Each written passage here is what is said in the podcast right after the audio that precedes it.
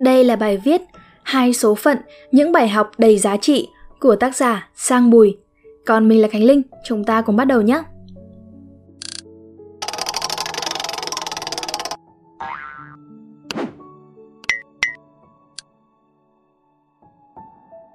Có những quyển sách mở ra trước mắt người đọc một thế giới đầy những điều kỳ diệu về những miền tri thức, tinh hoa của nhân loại. Có những quyển sách lại là vị cứu tinh cứu rỗi cho những tâm hồn cằn cỗi. Nhưng cũng có những quyển sách đem đến cho người đọc những cung bậc cảm xúc khác nhau cùng những bài học nhân sinh quan đầy giá trị. Để rồi khi cấp quyển sách lại thì những dư âm dai dẳng vẫn còn động lại trong lòng, trong tâm tưởng người đọc. Và những điều kỳ diệu về sách nói trên được chứa đựng đan cài một cách hài hòa trong quyển sách mang tên Hai số phận, một cuốn sách đã vào hàng kinh điển và đáng để đọc vì những bài học, những kiến thức không bao giờ lỗi thời mà sách mang lại. Cuốn tiểu thuyết Hai số phận của tác giả người Anh Jeffrey Archer.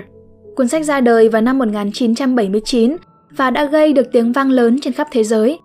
Cuốn tiểu thuyết đã mê hoặc và thôi miên mình từ những trang sách đầu tiên, để rồi mình đã đắm chìm vào trong cái thế giới ấy khi nào không hay – cái thế giới chứa đựng những sự đa dạng của thăng trầm đời người của sự tranh đấu danh vọng hay là tình người đáng trân quý đến những sự mất mát chia lìa đầy đau thương mà chiến tranh tàn khốc đem đến cho con người. Những yếu tố đó được lồng ghép một cách hài hòa trọn vẹn thông qua việc xây dựng nhân vật đa dạng cách kể chuyện hết sức hấp dẫn và lối cuốn. Chính những yếu tố đó làm nên giá trị và sức sống mãnh liệt của tác phẩm kinh điển này. Khi đọc tên cuốn tiểu thuyết hai số phận tên tiếng Anh là Cain and Abel, thì chúng ta phần nào đã hình dung, tưởng tượng ra là sách đang kể về hai số phận của hai con người khác nhau. Đúng như vậy, cuốn sách Hai số phận kể về số phận của hai nhân vật Abel và Cain, một người sinh ra ở Ba Lan và người kia sinh ra ở Mỹ. Cả hai người họ đều có điểm khác biệt rất rõ về hoàn cảnh xuất thân, về tính cách. Nhưng có một điều thú vị giữa họ là sinh ra cùng ngày, cùng tháng, cùng năm. Sự khác biệt nhau về mặt không gian nhưng lại giống nhau về mặt thời gian. Nó như là hai đường thẳng tưởng chừng như song song, không giao nhau. Nhưng để rồi khi ta kéo dài, dài mãi thì hai đường thẳng ấy lại giao lấy nhau. Đó cũng là lúc định mệnh đã sắp đặt để đưa hai người họ gặp nhau trên cuộc sống thương trường rồi đến chiến trường. Nhưng sự gặp nhau ấy đã châm ngòi cho việc bùng nổ một cuộc chiến, một mối hận thù không hồi kết giữa hai số phận, hai con người, từ lúc gặp gỡ nhau cho đến khi cái tuổi đã gần đất xa trời. Thông qua hai nhân vật chính của chuyện, điểm chung dễ nhận thấy giữa họ là sinh ra với tài năng thiên bẩm cộng với sự khổ luyện bền bỉ vượt khó để thực hiện mục đích lớn lao của cuộc đời mình. Cả hai người tuy được sinh ra ở những hoàn cảnh và trải qua những sự việc, những biến cố khác nhau, nhưng tự chung lại là cả hai người họ đều rất xuất chúng và ở họ luôn tồn tại một tinh thần phấn đấu đến cùng. Nếu Abel xuất thân từ một hoàn cảnh đầy bi thương, éo le trong thời nội chiến ở Ba Lan và còn trải qua những bi kịch khủng khiếp vì cuộc đấu tranh sinh tồn mà phải cố gắng tranh đấu vươn lên để chiến thắng nghịch cảnh tàn khốc. Thì Kane lại là người vừa mới sinh ra đã ở ngay vạch đích của vinh quang. Danh vọng, nhưng ông ấy vẫn không ngừng tôi rèn, mài rũa và đã vươn mình làm giàu bằng chính năng lực và tài năng của mình. Quả thật, mỗi lần mở sách ra đọc câu chuyện giữa hai người họ đều là mình phải dừng lại để suy nghĩ thêm về nhiều vấn đề, nhiều khía cạnh xoay quanh trong cuộc sống. Rồi bất chợt mình nhận ra rằng mỗi cuộc đời là sự tranh đấu không ngừng nghỉ để nắm lấy cái gọi là danh vọng, địa vị, tiền tài. Nhưng ta lại trà đạp lên những giá trị của người khác bằng những mưu mẹo, thủ đoạn để chiếm đoạt cái hão huyền mà con người hằng mong ước. Nhưng cuối cùng, những thứ mà con người cho là đỉnh cao đó cũng sẽ trôi về hư vô khi con người rơi vào bước đường cùng của sự mất mát đi niềm hạnh phúc, sự an nhiên nơi lòng mình. Và cuối cùng sẽ mang theo được gì khi con người nhắm mắt xuôi tay hay chỉ có tình người là còn mãi với cõi đời với thời gian?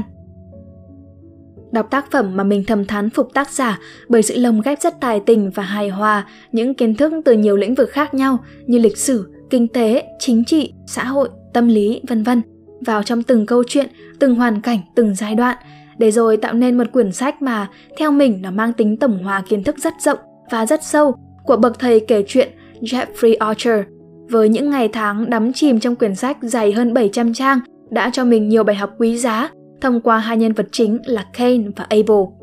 Đó là những bài học mình đúc kết được như sau. một Xuất phát điểm của bạn sẽ không nói lên được điều gì.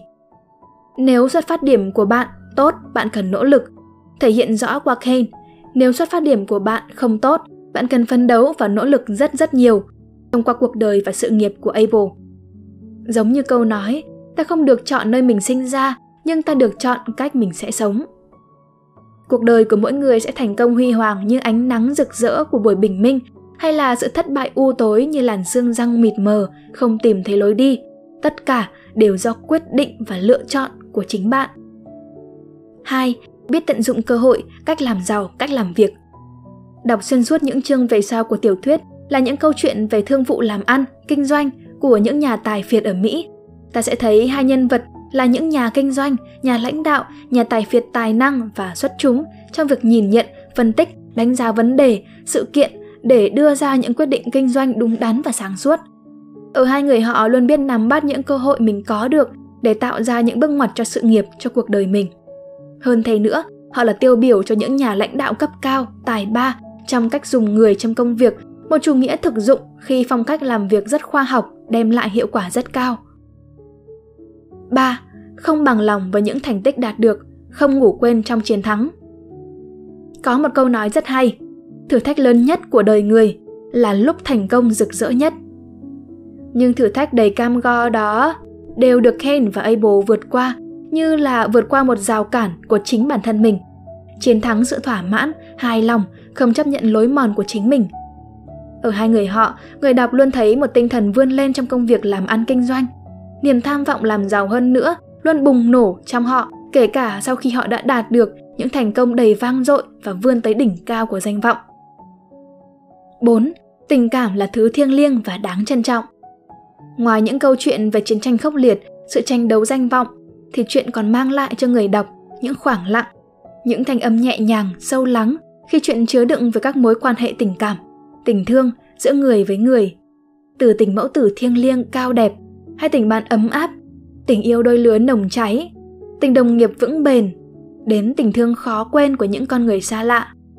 Thông qua những câu chuyện tình cảm đầy tính nhân văn đó, chuyện còn đem đến giá trị nhân đạo cho người đọc là hãy biết trân quý và gìn giữ những tình cảm đẹp đẽ đáng quý đó bên mình, để mình không phải sống trong sự dày vò hay nói lời hối tiếc khi mất đi những người thân, bạn bè xung quanh mình.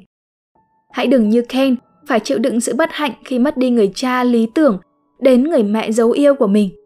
Đừng như Abel phải chịu đựng sự đớn đau về tinh thần khi mất đi được con gái mà mình dành chọn cả trái tim cho nó. 5. Biết xóa bỏ hận thù, hiểu lầm. Câu chuyện về mối hận thù khủng khiếp như truyền kiếp trong công việc làm ăn kinh doanh giữa Abel và Ken vẫn tiếp nối, kéo dài trên thương trường khi Abel luôn nung nấu ý định trả thù Ken, lật đổ sự nghiệp của Ken nếu có cơ hội. Nhưng vô tình, Chính mối hận thù ấy đã sắp bóp chết tình yêu giữa hai người con của họ sau này. Sau hận thù đó, hiểu lầm đó chỉ được hóa giải và xóa bỏ khi hai nhân vật đã đi vào cái tuổi xế chiều sắp buông xuôi. Người ta vẫn thường nói, khi về già thì tâm hồn con người ta cũng bớt bận tâm sự đời và hướng đến niềm vui, hạnh phúc của gia đình. Khi mà đã đến tuổi sắp buông xuôi, chống gậy mà đi, Abel và Kane vẫn không thôi đấu đá nhau, nhưng lúc này họ đã mở rộng trái tim mình mà đón nhận hai đứa con mà họ đã xua đuổi đi chỉ vì mối hận thù tưởng chừng như không có hồi kết. Chính lòng kiêu ngạo, cái tôi quá lớn mà con người sẵn sàng trà đạp lên những giá trị của tình người, của lòng người, chỉ vì hai từ danh vọng. Vì thế, hãy bớt cái tôi vị kỷ lại mà bồi đắp nên lòng vị tha. Vì chỉ có sự bao dung, tha thứ mới giúp con người hoàn thiện và sống chan hòa, hạnh phúc với nhau. Đọc cuốn tiểu thuyết hai số phận, người đọc như soi dọi chính mình với hai nhân vật Kane và Abel. Bạn giống nhân vật Abel hay là Kane về tính cách phẩm chất hoặc là sự dung hòa giữa hai nhân vật này? Hãy tìm đọc hai số phận để tìm thấy những đức tính phù hợp với con người mình hay là những thiếu sót để không ngừng hoàn thiện, tôi rèn, bồi đắp bản thân từng ngày để vươn mình và khẳng định chính mình. Hãy chia sẻ cảm nhận của bạn về bài viết nếu bạn đã đọc qua tác phẩm tuyệt vời này hoặc chưa đọc thì cứ chia sẻ nhé. Cảm ơn các bạn đã đọc bài viết đầu tiên của mình trên Spider Room. Hy vọng rằng các bạn sẽ thích video lần này. Đừng quên ấn like, share và subscribe nhé. Và nếu các bạn cũng thích những nội dung như trên, hãy đăng nhập vào spiderroom.com để tìm đọc thêm. Và mình là Khánh Linh. Bye!